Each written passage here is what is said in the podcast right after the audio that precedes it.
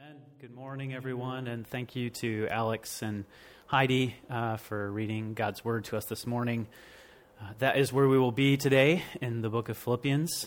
Uh, it is good to be in the building, although I'm sorry not to be sharing it with many of you, and look forward to, as uh, Pastor said, when cases are coming back down again. Um, I'm grateful to be at a church where, even though our building has closed at times over the past 12 months, our church has never closed. Um, I'm grateful to be part of a community that, that has taken that seriously. Uh, my name is Jonathan Demers. I'm one of the elders here at MAC, along with Pastor Leon, Brian Hogel, Mike Fang, uh, and Nate Egger.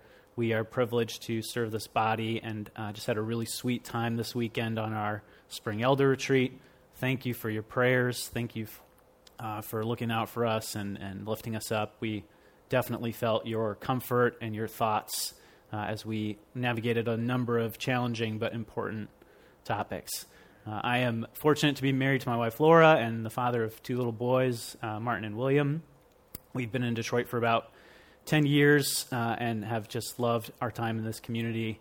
Uh, and as an elder, I, I love the opportunities to come and, and speak with you all and, and to learn with you. I, I find that teaching these messages, uh, I, I learn probably more than what I hope to impart because I'm able to just spend so much time in these passages. Uh, and today's passage is a particularly sweet one uh, and an important topic. It's the topic of unity. Um, it's a, a, major focus of Paul's writing, but particularly in this passage, and clearly a passage that I think we need to spend some time in, and a topic that we need to meditate on as the church uh, in this time and in this country. Um, this is kind of a two part series in that I'll be preaching on the front end of the Holy Week with Palm Sunday next week and Easter thereafter, and then preaching again the week after Easter on the subject of Christ's humility uh, and the Christ hymn, which is Philippians 2, chapter, or chapter 2, verses 5 through 11. And I'm excited because I think unity and humility are such great bookends to the Easter season. Uh, Christ came and died for our unity as a church and the reason why he did that was because of his humility.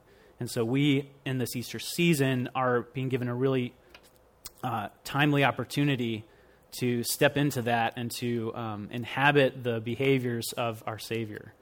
Um, so before we jump into the meat of the sermon, just a couple of reminders for you all. Um, you are welcome to ask questions at any point during the sermon. Uh, that's including those of you that are here uh, in person, but also those of you that are in the chat. I've got my phone up uh, and I will take a look at the uh, chat occasionally throughout the uh, sermon. So feel free to drop a question in there. You can also ask me afterwards too. I, I love to just process these sermons with you all and uh, find that I learn a lot uh, in doing that. And then also, just briefly, uh, I, I make a full copy of my notes available to Ginny afterwards that go up on the website. And so, for those of you that like to take notes, please feel free to go ahead and do so. Um, but if you would just like to be freed up to just listen and ponder what we're talking about, you're able to do that because everything that I'm talking about will be up on the website, uh, including the slides. So, with that, um, let's pray and begin to ponder this passage. Father, um, what we are promised in Scripture and what we see you praying for hours before your own crucifixion um, is something that feels beyond our grasp. This idea of, of unity. Unity with you and unity with one another. When I look around, I see um, success after success by our enemy, the devil, roaming around like a prowling lion seeking who he can devour. The accuser of the brethren, as Scripture says, finding all sorts of creative and destructive ways to tear us apart piece by piece. And yet, Father, I know that He who is in us is greater than He who is in the world. And I know that we can enjoy that unity in our individual relationships, certainly, Lord, but as a church, we can experience the kind of supernatural unity that is painted all throughout Scripture from the Old Testament to the New. Would you use this sermon to rekindle in our hearts and our minds a desire for that unity? Would you help us to understand it properly, Lord? To recognize that yes, there's a need for empathy, but also a need for prophetic truth telling, and that those things can be held together. We love you, Lord, and, and welcome you into this time and pray that you would speak uh, through me and through your word and through your people. Amen. So, one year ago, almost to the day, I can remember pretty much exactly where I was. Uh, this was about a week into all of us being quarantined and in the middle of uh, social distancing, a phrase we didn't really understand at the time and now understand more than we'd probably like to know. And uh, I was spending my mornings walking the Burns uh, Jefferson Loop, a three mile walk from my house, trying to kind of manage my own um, rehab because I was in the middle of physical therapy coming off of a knee surgery and couldn't continue that because of COVID. Um, and it gave me a lot of time to think in the mornings because thanks to my GIMP, it took me an hour to walk three miles. Um, but I found my idle thoughts, like probably many of us at the time, turning to the pandemic. There was so much to process, so much to think about, so much to learn and understand. Um, and I think for most of us, it was pretty overwhelming, and it was for me too at times. But honestly, I think you know you might be surprised to hear, and I'm kind of surprised to think about it. That really, I was energized by the whole thing. Um, at Mac, we had really, I think, begun to aggressively reimagine the way our ministry needed to act as a result of the virus um, we begun thinking about how to reorganize Mac development into something that would be more effective and useful for our neighbors during COVID. And I was just really proud of how, as a church, we were seeing this as an opportunity to rise to the occasion. Um, and it seemed to me, possibly, that the church as a whole, the American church uh, in particular, might also be willing to really rise to the occasion uh, presented to us by this tragedy. And in retrospect, I think that seems pretty silly, but uh, it's, been a, it's been a long year. Um, but I had in my mind the, the reputation and the testimony of the first century Roman church. Uh, what a powerful, genuinely Christ like representation of God's presence here on earth. This was a church whose members, while facing violent persecution, refused to raise their hand in violence against their enemies and their captors. This was the same church that was rushing into abandoned Roman cities um, and imaging in their lives the good news of Jesus to the sick and dying by offering their bodies as living sacrifices in a way that caught the attention of the very Roman emperors that were persecuting them. And the thing is, there's nothing fundamentally different about those Roman Christians, those women, children, men, and you and I today. Nothing. The same spirit that rose Jesus from the dead lives in our mortal bodies and it lived in theirs. And, and yet, here we are today, as disunified as ever. I think we can all agree that, unlike that early expression of the church, um, today's American church didn't exactly cover itself in glory these past 12 months. There's been um, a steady exodus of black Americans from predominantly white evangelical spaces. A hashtag this month called Leave Loud has been trending for much of the month. And it's an opportunity for black Christians to tell their stories about why they're leaving these spaces. Um, American Christians continue to be some of the most likely subgroups to embrace conspiracy theories and question the usefulness of COVID vaccines. High profile Christian leaders have fallen to massive moral scandals one at a time and most recently, of course, a 21 year old white man who was raised and baptized in the Southern Baptist Church killed eight people, including six Asian women. And as Johnny pointed out, um, he didn't have to say his motivations were racist for us to know that they were. But what really troubled me was part of his stated rationale, which was to eliminate temptation.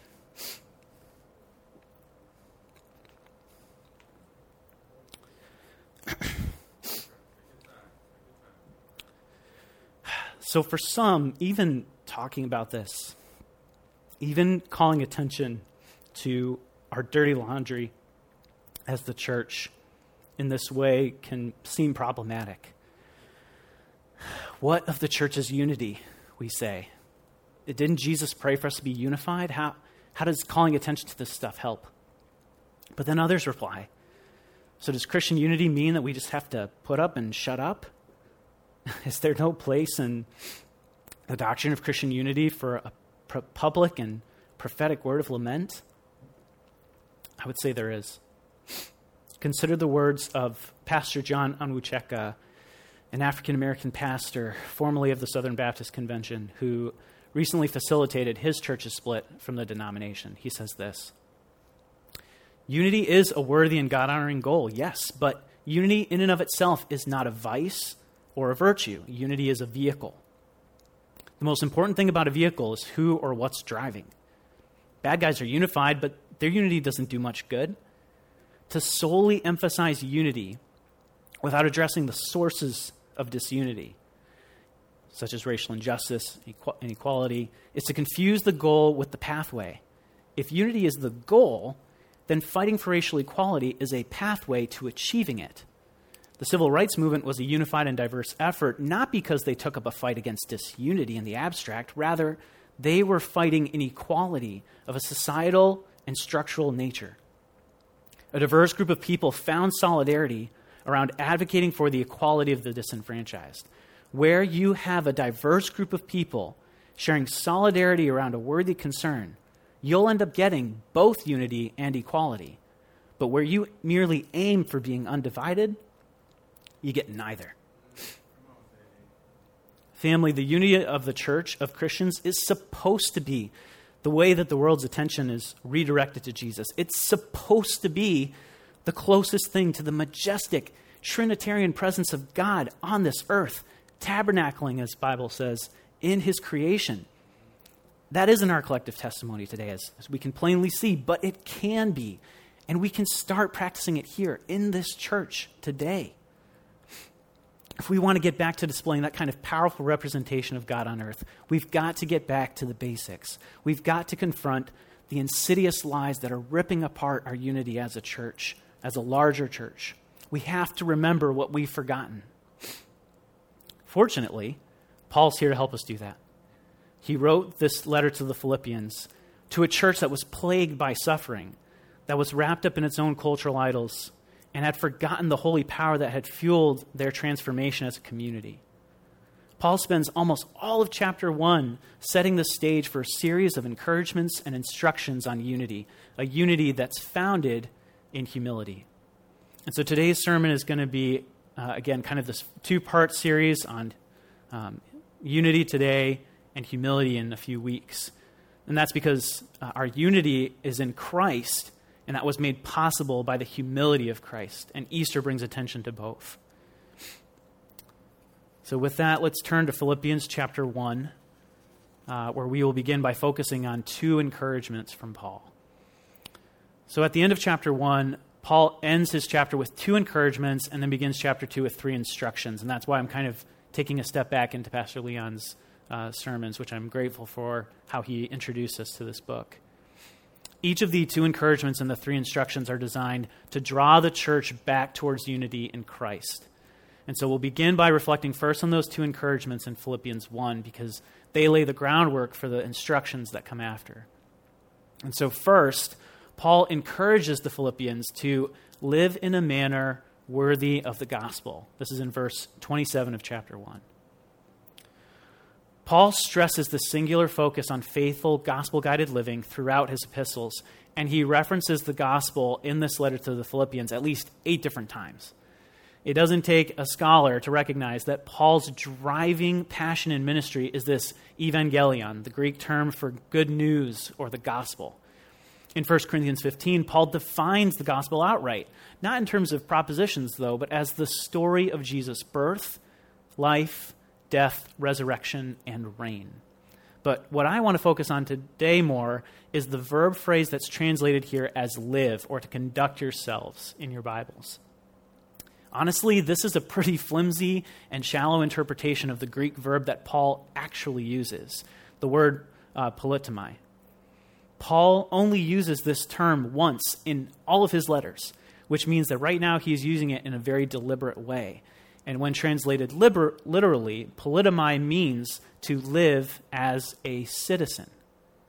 Paul is calling on this kind of political language, and he does it again in the next chapter where he states that he and the Philippian Christians are to be as citizens of heaven. So, why is Paul using this kind of political citizenship language? For one, it was really common for the Philippians and for many in Roman society to be told to walk worthily of the empire. And in that sense, Paul is using that familiar political concept to help the Philippians recognize that their allegiance, their identity, their citizenship rests not in the Roman Empire, but in the kingdom of God. Beyond that, though, Paul is also communicating the communal nature of their living. This isn't primarily an individualistic teaching. By using this concept of citizen and politomai, the Greek term, Paul is helping the Philippians stay away from a hyper individualism and keeping them from becoming caught up in their own honor and status. And, and this is a theme we're going to come back to again and again in this passage.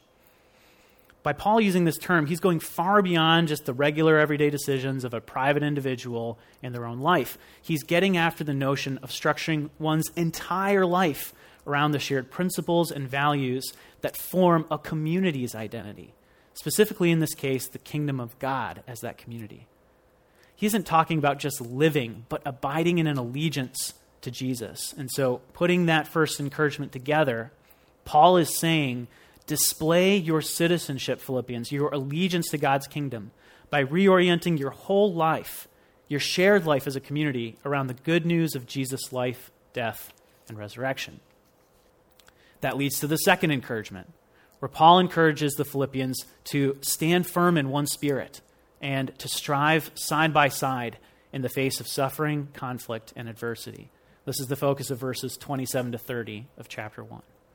This encouragement links back to the first one. It's the why behind Paul's exhortation to live as kingdom citizens. It's so that they could not only just withstand hardship, but recognize and even embrace their trials and struggles together. Paul is invoking this image of a Roman phalanx, this group of soldiers, shoulder to shoulder, uh, shields up, um, spears out, this kind of epitome of unity in the face of adversity. That's what he's calling the Philippians to do in the midst of their own trials. And Paul is also reinforcing a major conviction that you will see all throughout his epistles, and one that we need to hear today in this country. Encountering opposition as a Christian is the rule, not the exception to the Christian experience.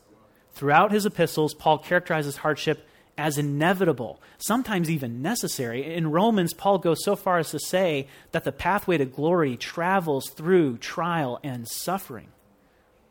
And so in verses 27 to 30, Paul is, is bringing that teaching to bear, and he's talking about hostile opponents whose animosity stems from the Philippian Christians' newfound faith. And, and let's take a minute to think about what that hostility looked like. Most biblical historians believe that the persecution early Christians faced at this point, before things got really violent, was still intense. We're talking about slander, discrimination, social isolation, accusations of superstition and impiety, theft of property, verbal and physical abuse, imprisonment, and again, all because their faith was considered an affront to the Roman Empire. Here's an example, kind of a historically informed hypothetical from biblical historian Peter Oakes. Again, this isn't a real example, but kind of a, a hypothetical to help us understand.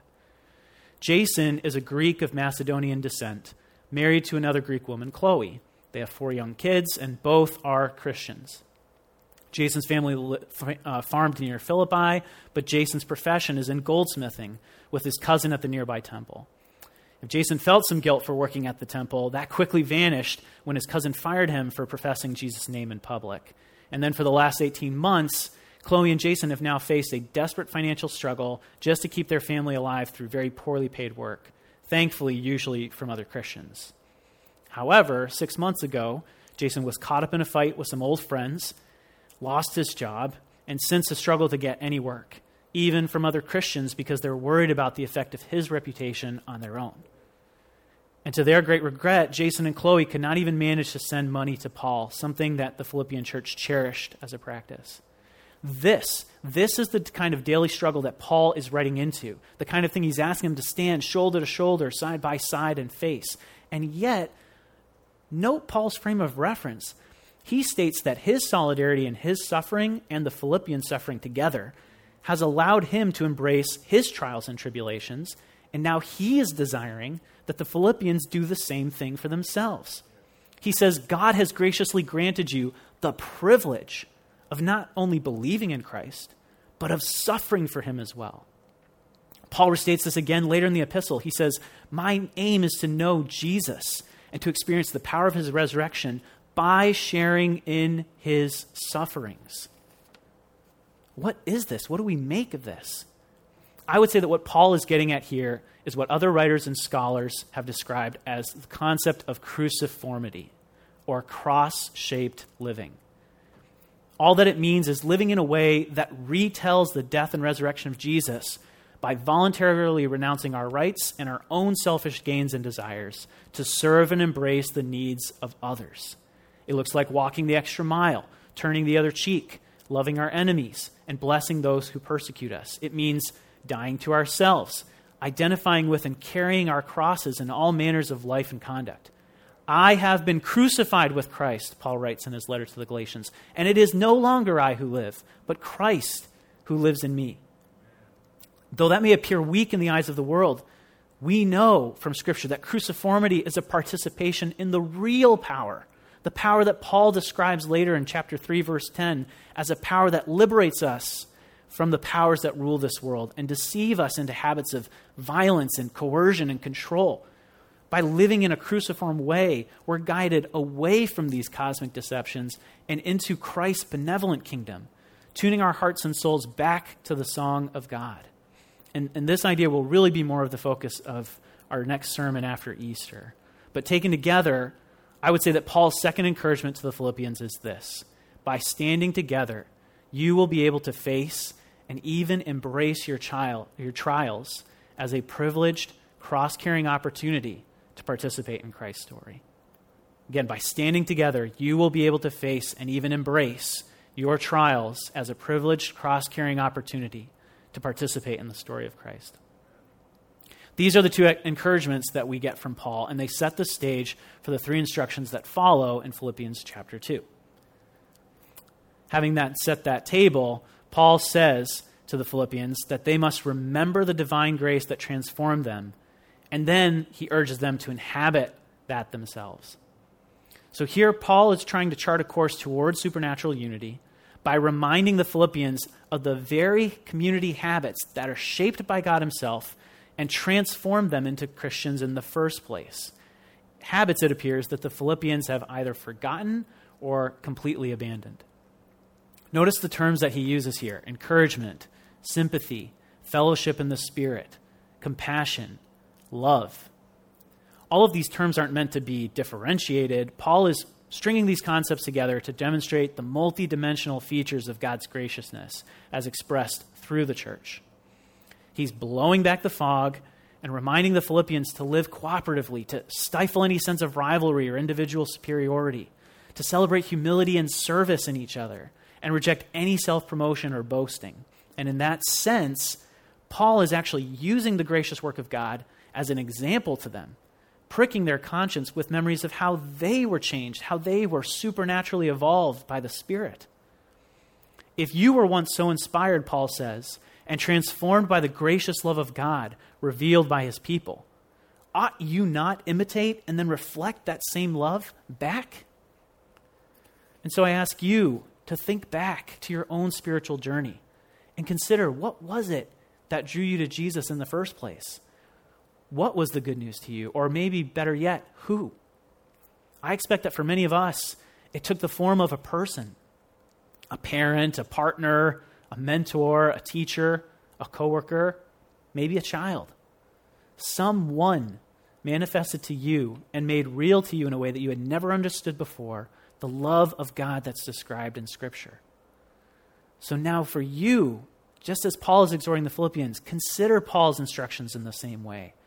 Are you eager to exhibit the gracious love of God that someone showed to you and that you're now ready to send back out to others? Or have you forgotten the very habits shaped by God's character that brought you into the kingdom? Have you kept that to yourself? May we never forget that God's good gifts are restless in the hands of the receiver until they're given away again and again. Second, Paul instructs the Philippians now to recalibrate their mind's eyes together. Here's what I mean. In verse 2 of chapter 2, Paul is drawing on the exhortations of the first chapter towards a specific kind of unity, a unity of the mind. And notice how deeply Paul cherishes the thought of, embra- of the Philippians embracing this unity. He's not so much worried about the removal of his chains for bringing him joy. He wants the Philippians to be unified through and through. That's what he says in verse 2. That's what will bring him joy. So the Greek verb that Paul is using here, phroneo, translated as being of the same mind or being like minded, refers to the way that we see reality and then respond according to that vision of the world. And Paul is using that verb really deliberately. His instruction is implying that the Philippians lack that shared view of things. They have different lenses, different ways of viewing what's going on around them.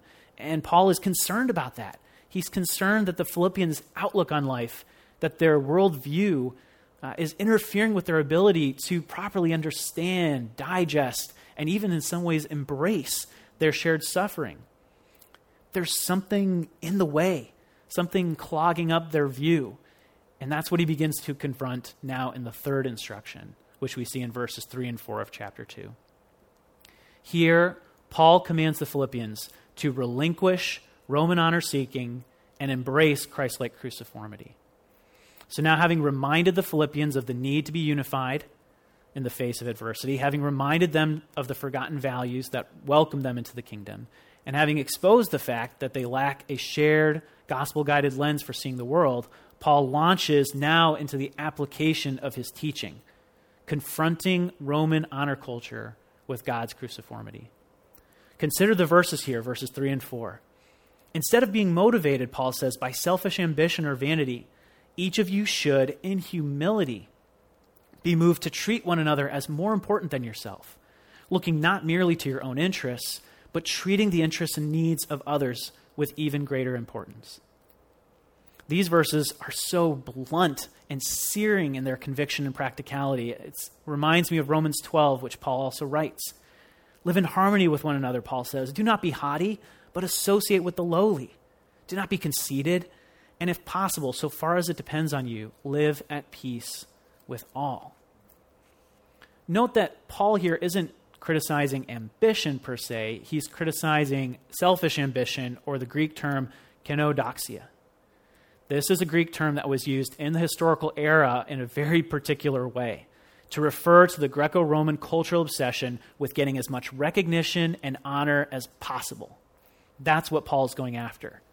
His world centered around this pursuit of honor, where people would use their family and friends and clients and neighbors to try to climb the ladder as much as possible to get these honorous merit badges, so to speak, that would allow them more opportunities. Sound familiar? I think that has some applicability to us today. One Roman historian, Philo, actually described this Greek term, kenodoxia, as a kind of bloodthirsty animal that consumes its prey through gradual deception. Its true words have not been spoken. Paul contrasts this beast, this kenodoxia, obsession with honor, with another Greek term, translated most often as humility. And while Romans respected moderation and even a kind of gentleness, they didn't think much of humility because for Rome, humility was closely associated with losing, with shabbiness, uh, with low status. But that's not what Paul's getting at here. He's talking about a humble attitude of thinking of others' interests as superior and even in higher status than your own he's using a status based way of thinking about humility to confront the way that the Romans have begun to believe, or that the Philippians have begun to believe lies about pursuing and trying to get as much honor and status as possible. We see Paul do this again and again. When he speaks of Jesus' status and honors later in this chapter, he emphasizes how Jesus emptied himself of those things and that he didn't consider his divinity something that he could just take advantage of. And then in the next chapter, Paul uses his own life to further reinforce this confrontation with Roman honor culture. Paul rattles off all of his honors and accomplishments and then quickly discards them. All these hard earned titles and accolades and honors, all in exchange for sharing in Jesus' sufferings. Now, I do want to add this important caveat because I think this is critical. Paul is not teaching a kind of doormat humility that has been used and abused throughout church history. It would be really easy to read this and conclude that Paul's vision for humility prohibits advocating for yourself in any kind of way or even asking for help. But that is not humility. After all, even the famous command to love your neighbor as yourself involves loving yourself, not loving your neighbor instead of yourself. No, for Paul, Christ like humility meant considering social status as irrelevant when looking at yourself and assessing other people. And if we all lived that way, the whole Roman honor system would be completely subverted, and so would the American honor system. The church then and now is supposed to be an enclave for that kind of subversion, a place of relief from the constant honor chasing and ladder climbing that consumed the Romans and their colonies and consumes us to this day. And we have the task, the obligation of examining the ways as a church and as people we pursue and we perpetuate this pursuit of honor. So, having studied these two encouragements to live as worthy kingdom citizens and to embrace adversity together, as well as Paul's three instructions inhabit the grace that transformed you, recalibrate your mind's eyes together, see things together well, and three, giving up the honor seeking for Christ's humility, I think we just kind of need to sit back and ask I mean, this isn't a particularly complicated teaching. Why does Paul go to such great lengths to say something that seems pretty straightforward? If you want to be unified, be humble. Could have saved a lot of ink. Because the deceptive quality of sin is insidious, it's not easily seen. Deceptions aren't obvious. If they were, they wouldn't be deceptive. I'm convinced that I and you routinely go about underestimating the trappings of sin and the ways it has reached into and tainted our minds and motivations. To get after something as simple as be humble, Paul knew, because he knew himself and his sin, that he had to deploy careful insight, very deliberate choices in language, and powerful and relevant illustrations that drew on his sufferings and the successes and sufferings of the Philippians. Paul wrote and taught in these dynamic ways to peel back the layers of deception that clouded the judgment of the Philippians. He knew that getting after and confronting something as pervasive and, and all encompassing as the Roman honor culture would take an enormous effort. It would be like convincing fish that water is wet. That's not an easy task, especially because fish can't talk, but you know, you get the metaphor. In that vein, so we must ask ourselves constantly, daily, what are the insidious lies taking root in my life and in our shared life as a community? If we want to be people who are serious about putting sin to death and, and who want to take ideas like total depravity consistently and seriously, then we have to be willing to do this kind of spiritual heavy lifting. We have to take the time to sit and ponder and meditate and reflect yes, this is going to require discernment, it's going to require steadiness, it's going to require perseverance. And yes, it's going to require constantly soaking and washing ourselves in the Word of God. I encourage all of us step back, ask ourselves, what are the insidious sins and deceptions in my life that I'm not seeing? Who can help me see what I'm missing? And what are the dynamics at play that require more from me more from all of us than just the mental table scraps I have left over at the end of the day to think about. We have got to get after these deep rooted, hard to see deceptions that shape our minds and imaginations away from God's value and towards the deceptions of the powers. We have to, or we're going to become another group of people consumed with power and control. It's the only way that we'll ever be able to achieve the kind of unity that Paul speaks of here. And from here now, I want to transition a little bit from the Philippians 2 passage to a little bit more of a reflection on unity in the New Testament as a whole. Paul's exhortations and instructions here are intended to lead his readers to think about this concept, this beautiful idea of unity. And that's not surprising because in all of Paul's letters, unity is the first and foremost common theme. You might be surprised to hear that. Maybe salvation or evangelism are. But in fact, Pauline scholar New Test, uh, N.T. Wright has said that for every verse in which Paul speaks about salvation, there are between six and eight passages about unity. If Paul could come back today, he says, and see the contemporary church, I think the thing that would astonish him and maybe even horrify him is not that we would be lacking in unity, Wright says, but the fact that we mostly don't even care about our lack of unity. Every single letter that Paul writes is about unity.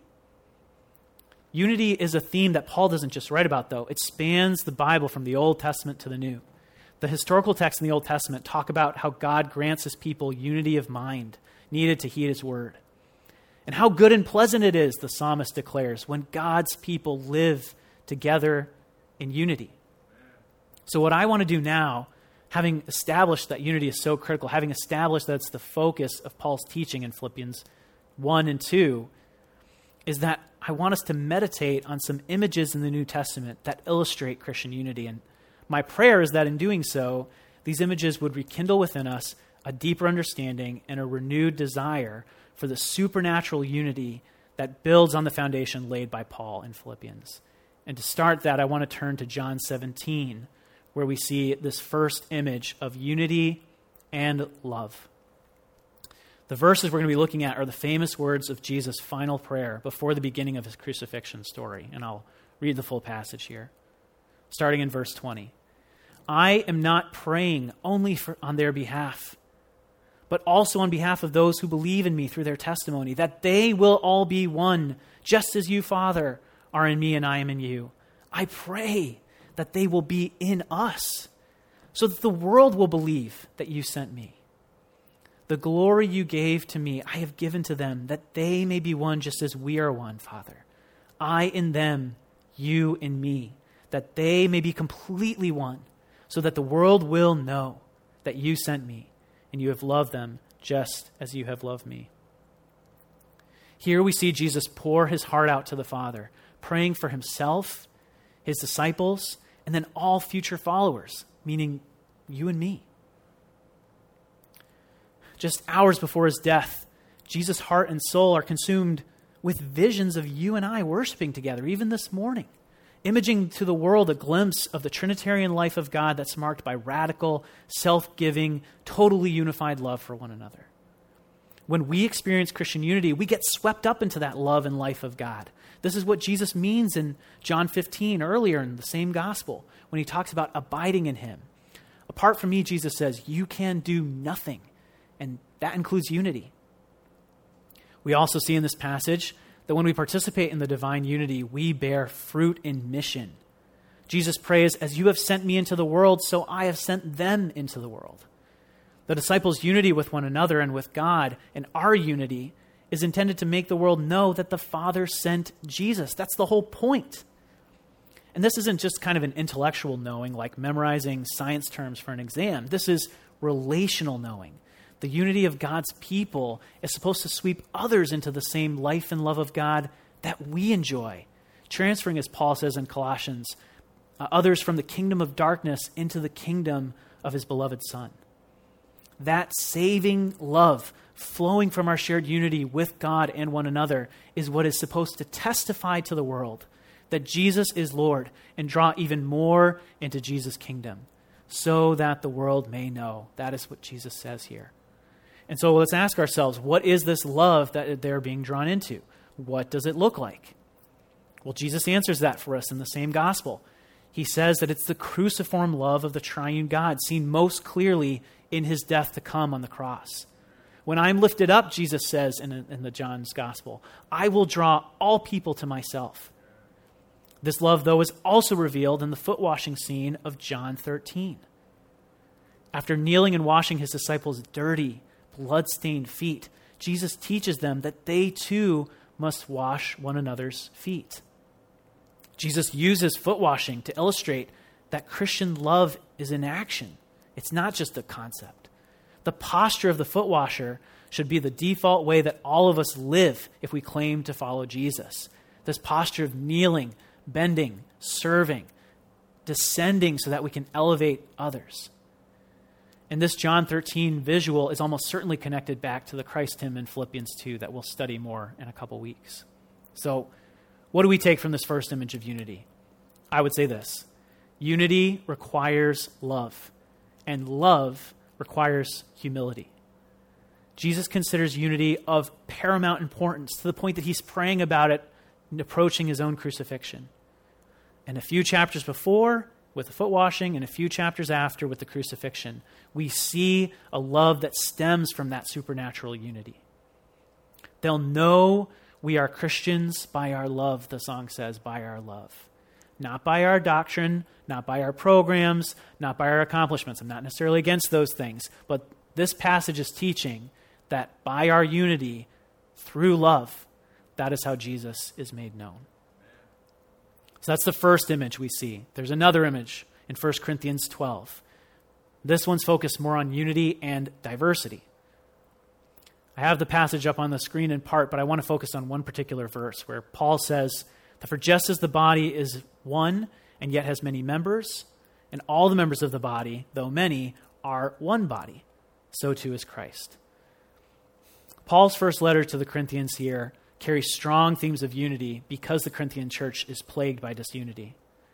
Paul says in chapter 1, verse 10 I urge you, brothers and sisters, by the name of our Lord Jesus Christ, agree together, end your divisions, and be united by the same mind and purpose. Paul here is dealing with a community that's in turmoil, plagued by factions.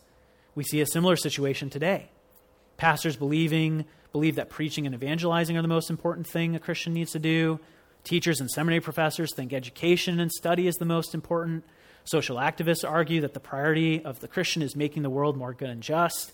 And still others insist that internal spiritual renewal and meditation is the key. But for Paul, he's reminding the Corinthian church and reminding us today at the beginning of chapter 11 here and chapter 12 that the church comprises a variety of all these gifts to serve and build up the church's common good for preaching, for teaching, for renewal, and for the enacting of justice. Paul says, For just as the body is one and yet has many members, so too is Christ. Paul's remedy for the Corinthians' divisions is making it clear to us and to them that Christian community does not have to be fragmented into factions. It can be and must be one and distinct. Paul wants the Corinthians to understand that unity does not mean uniformity. In fact, for Paul, uniformity is in many ways the antithesis of Christian unity. We're not all supposed to look the same, we're not all the same body part. We complement one another. We bring our differences together, and those differences bring honor and attention to God. It's not, it's, this is the same God who placed each of the members in the body together, differences and all. And it's not unlike how he drew together uneducated fishermen, political activists, and Roman collaborators together as his first disciples. We must reject the lie, and this image teaches us this, that unity is not uniformity. The third image here is found in Ephesians chapter 2, verses 11 to 22. And again, I want to focus on one of the specific verses in this overall passage. Paul says, For he, Jesus, is our peace, the one who made both groups into one and who destroyed the middle wall of partition, the hostility. We humans like to build walls. Walls have become kind of a controversy in the past few years. But perhaps back then, the most potent symbolic wall known to early Christians was the wall that separated the Gentiles from the inner precincts of the Jewish temple. If a Greek, belie- or Greek uh, practicer walked beyond the court of the Gentiles, he could face the penalty of death. And then beyond that actual physical wall, various first century Jewish texts describe the law as a kind of wall safeguarding the Jewish people from the Gentiles, creating this division. But look what we see here in Ephesians. The dividing wall of partition and hostility has been torn down in Christ, bringing those who used to be far off, split into these factions, back together as one. This is the message of reconciliation that we see in this passage, reconciling us both to God, certainly vertically, as well as to one another horizontally. The church believes that by Jesus' cross, Jesus reconciled all things and all people to himself. And so for Paul, the church of Jesus is for all people, Jews and Gentiles now, together as equals at the fellowship table. But this conviction doesn't stop there at Jews and Gentiles. We have, to, we have to know this. We have to embrace this. The mission of reconciliation goes beyond the particular division to all kinds of different binaries Gentile and Jew, male and female, slave and free, black and white, American and Mexican, documented and undocumented. The list goes on. Not to get political, but to get political. God in Christ creates unity without denying difference. In that sense, the Christian mission is a mission of wall deconstruction, tearing down walls of hostility and division wherever they're found. This mission is beyond our wildest dreams, greater than anything we could even ask or imagine, Paul says in Ephesians 3, the very next chapter. And in Ephesians here, we see that mission leading to a supernatural kind of unity and shared purpose. And that brings us to the final image of unity a beautiful image found in Revelation chapter 7, verses 9 to 12. Consider this with me as I read the verses. After these things I looked, and here was an enormous crowd that no one could count, made up of persons from every nation, tribe, people, and language, standing before the throne and before the Lamb, dressed in long white robes and with palm branches in their hands. And they were shouting out in a loud voice Salvation belongs to our God, who is seated on the throne, and to the Lamb. And all the angels stood there in a circle around the throne and around the elders and the four living creatures. And they threw themselves down with their faces to the ground before the throne and worshiped God, saying, Amen. Praise and glory, wisdom and thanksgiving, honor, power, and strength be to our God forever and ever. Amen. Family, this, for me, is one of the most powerful images of Christian unity in the entire New Testament. Paul speaks of a similar reality in Romans 15 a, a, vision of different people united in the very thing we were created to do in the first place worshiping God. And in this vision, what we see are all the manifestations of unity that we have seen in the prior images. Powerful expressions of love for God and one another, diverse voices and people complementing each other in unified worship, yet distinct in their individual voices, and reconciliation between God and his creation. This is what Paul means by offering our bodies as living sacrifices in Romans 12. God is glorified in majesty by the self emptying, diverse, and reconciled unity imaged by his people here. And what is to me so tremendous about this glorious picture of redemption is the worshipers, right? At this long awaited resurrection, the moment when all wrong will be righted, when all evil will be silenced, when death will be defeated, and the hopes and dreams of so many will finally be vindicated. Resurrected bodies of all cultures and colors will stand together as God's ultimate affirmation. Esau McCaulley says it this way When God calls the dead back to life, he calls each of them back with their ethnic identity intact. Praise God. For now, when we love across difference, when we worship together as a diverse body, and we're gathered in our shared bond in Christ, we give the world a small glimpse into that future hope. We're testifying to that future reality in the present, and it's a powerful display of unity, both to each other and to the world. And so those are the four images, family. Love, we see in John 17, diversity in 1 Corinthians, reconciliation in Ephesians, and worship in Revelation. This is how the New Testament portrays God's people swept up into the life and love of God. They're the healthy markers that fuel and follow from a unified Christian community. The same sort of community that Paul longs to rebuild through his words of encouragement and instruction in Philippians 1 and 2. But in contrast to those images, we know that violence, uniformity, boasting, honor seeking, these are the sights of smoke that should lead us to immediately grab the fire extinguisher and put out the flames of disunity before it spreads. If we don't, we're going to find ourselves prey to our own desires, impeding and disrupting the witness of the gospel, and otherwise saying in our words and deeds that, as Paul says uh, in 1 Corinthians, the Messiah has been divided and broken up into little bits because of our failure to express unity. But how do we do this? How do we navigate this challenge, particularly in the shadow of the past 12 months? We know that the American church didn't exactly emerge looking like the majestic manifestation of love, diversity, reconciliation, and worship that Jesus prayed for all those years ago. But I know that we want that. I know we want to desire to be supernaturally unified, fearless in the face of opposition, loving our enemies with the peacemaking power of Christ. I think, family, that we can begin to work towards that unity by embracing Paul's posture here an empathetic and prophetic posture. He, like Christ, is full in his posture of grace and truth. And we need to be the same. Because on the one hand, Paul is offering us a deeply empathetic, patient, and caring voice to the Philippians that pursues solidarity and brotherhood with them and reiterates his love and care for them over and over. I think today we have to agree that there is a temptation, almost a magnetic one, to adopt smash mouth tactics that are celebrated in culture today, giving back to them whatever was given to us. This is a false teaching.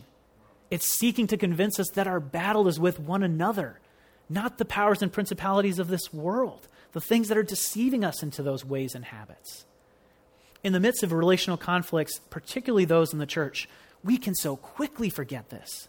And we can forget that the Bible presents other humans to us, other believers, as our brothers and sisters, aunties and uncles, grandparents and cousins.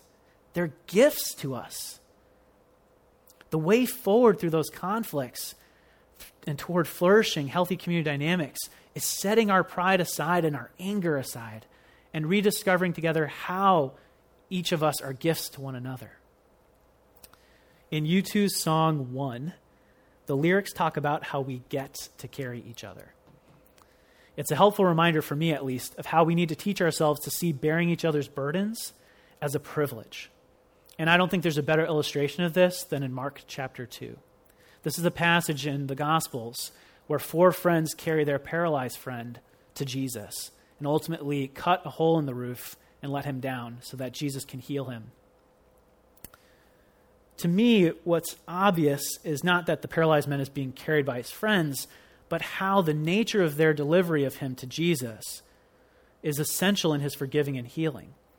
Once they've lowered him in, Jesus is said to have seen the friend's faith. He, he recognizes it. That's what catches his attention, is the way that these friends bear the burden of their brother. And it's at that point that Jesus says, Son, your sins are forgiven as Christians, the bond we share is greater than any bond that exists in this world. We belong to each other, we're given to each other as gifts. It's easy to lose sight of this, whether in a single conversation or in an ongoingly challenging relationship. But in those moments and seasons, we've got to fight the temptation to see each other as obstacles to our flourishing. What we need, what you and I need, is the unity of mind that Paul spoke of, so that we can see each other once again that we're one, not the same, but one, and that we get to carry each other. So that's one posture, this posture of empathy. But on the other hand, Paul is not just empathetic, he's a consistent, firm, truth telling, and prophetic voice, challenging the Philippians and many other Christian churches to return to the principles of the calling they first received. And I want to be clear about this. Unity doesn't mean that feathers never get ruffled and the truth doesn't get told. If you're not convinced, then go ahead and look back at Paul. Look at his letters, look at his epistles. Look in Acts 2, where Paul publicly confronts Peter over his unwillingness to share life with the Gentiles that God had welcomed into the kingdom. Paul says, When Peter came to Antioch, I had to oppose him to his face, for what he did was wrong. Throughout his epistles, Paul offers harsh and blunt words of rebuke. And if Peter's not above it, then none of us are. German pastor, theologian, and martyr Dietrich Bonhoeffer maintained that in situations of injustice, Christians are commanded by Christ to love their neighbor by standing up against evil, casting down strongholds, and engaging the principalities and powers through prayer and prophetic engagement. Bonhoeffer was shaped in this idea by the Harlem church, a white guy from Germany being shaped by the black church and bringing that back to his country.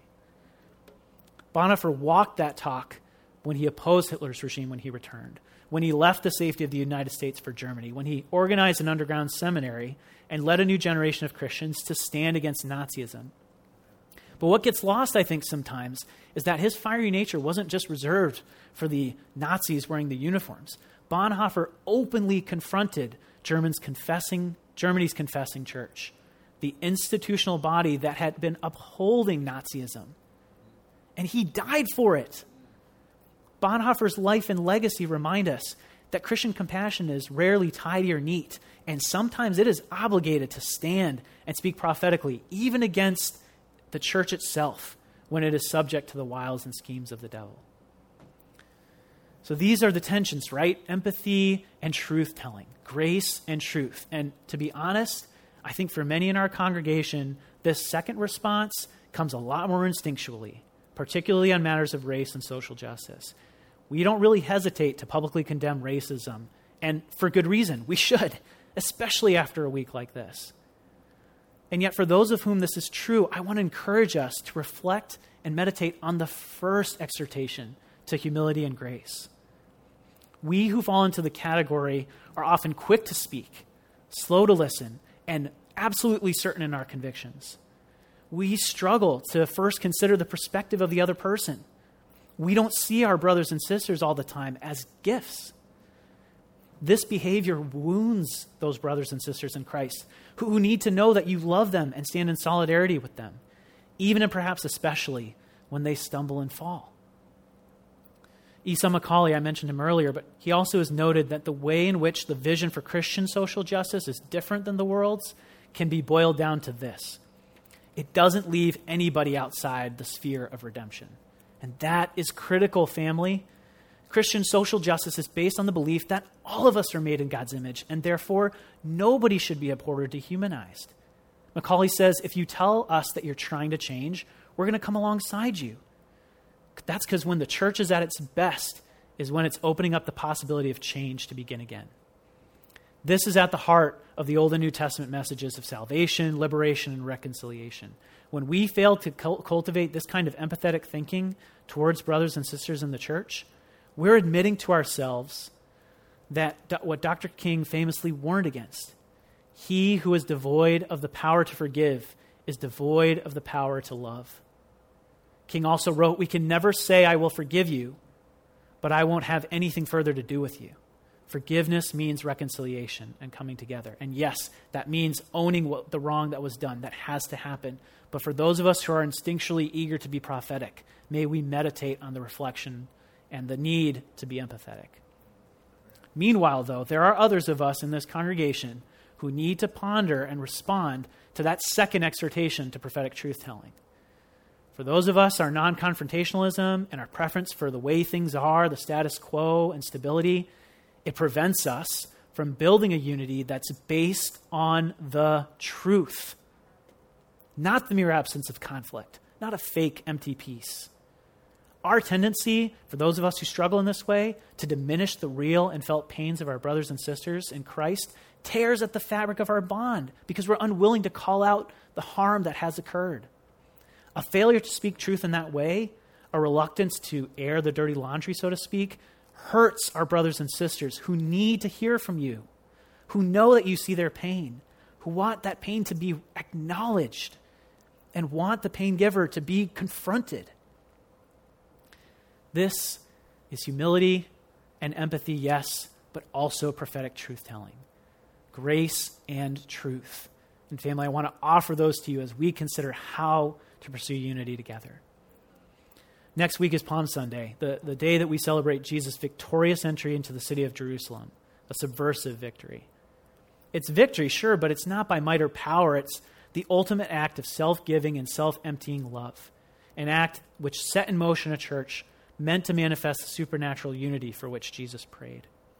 We share in that victory, and we're promised one day an ultimate victory that will itself be so glorious, so redemptive, so all consuming that it will make right all that has been wronged.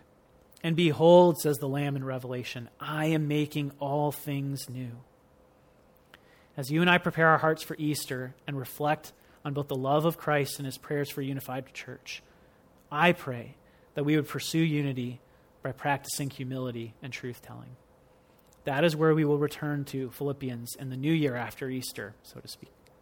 An extended meditation on the humility of Jesus. Let's pray. This comes from Paul speaking in Ephesians 3 about the unity and tearing down of the dividing wall of hostility. For this reason, I kneel before the Father, from whom every family in heaven and on earth is named, and I pray that according to the wealth of his glory, he will grant you to be strengthened with the power through his Spirit in the inner person, that Christ will dwell in your hearts through faith, so that because you have been rooted and grounded in love, you will be able to comprehend with all the saints what is the breadth and length and height and depth, and thus to know the love of Christ that surpasses knowledge, so that we will be filled up to the fullness of God. And now to him who, by the power that is working within us, is able to do far beyond all that we ask or think. To him be the glory in the church and in Christ Jesus to all generations, forever and ever. Amen.